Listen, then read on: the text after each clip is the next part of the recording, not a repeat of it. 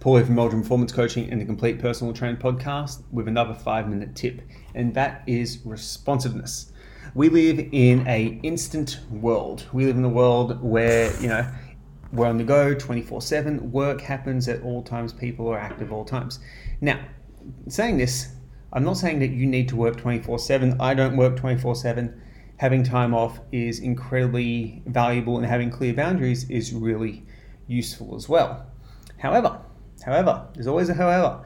What I see very often happen with personal trainers is they procrastinate on calling clients, on following up clients, on responding to text to clients and other emails, for example, other client related issues for reasons I cannot personally fathom. Now, the thing is, with personal training. There are a lot of personal trainers out there. There are personal trainers in every gym. There's personal trainers running mobile businesses, etc. There's online trainers. It is uh, there's a, a glut of personal trainers that are available for someone. And if someone is interested in working with you and has sent you a message or an inquiry or a text or a phone call or whatever, and you do not get back to them within 24 hours, you have officially dropped the ball on that particular client. Uh, it shows that you don't care about their business and the reality is, is that no one who is a personal trainer is that busy that they can't send a simple text or a WhatsApp message or anything to actually let that client know what they, you know, that they will get back to me this time or to book a call with them. Very often, it's a very simple thanks to the message. I've been with clients until 6 p.m. Can I give you a call after that, or is another time more suitable for you? So, being able to communicate to clients at a rapid pace is incredibly important for getting the outcomes that we want as personal trainers, which are more clients working with us for a longer period of time.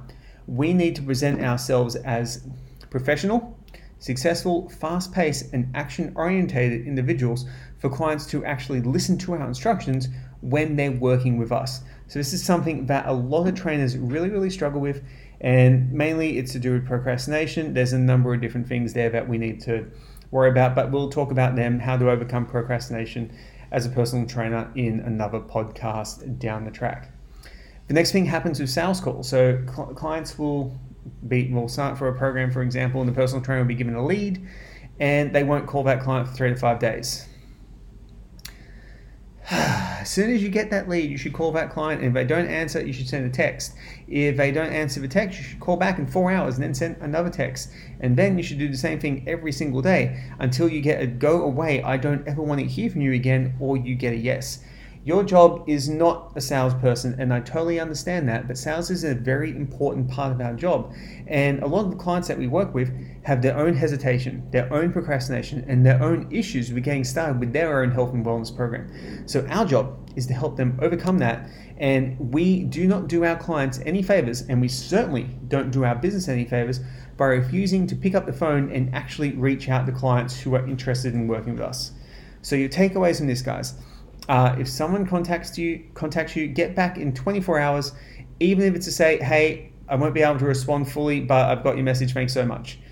If you get a lead, you contact them. You put a follow-up note to contact them again. I do the exact same thing every single day. I had a client who wants to start in February. I sent them a message on what's that, the first, the 31st, sorry, like, you know, the first Monday of the month of February, nearly, so to speak, and they can't speak this week. I'm like, cool, not a problem. I'll reach out to you next Monday. I have a note in my to do things. So next Monday, I already know that when I start the day, one of my goals is to contact that client and get them booked in for their training sessions. It's a much more effective way to run a business and will lead to a lot more success in the long run.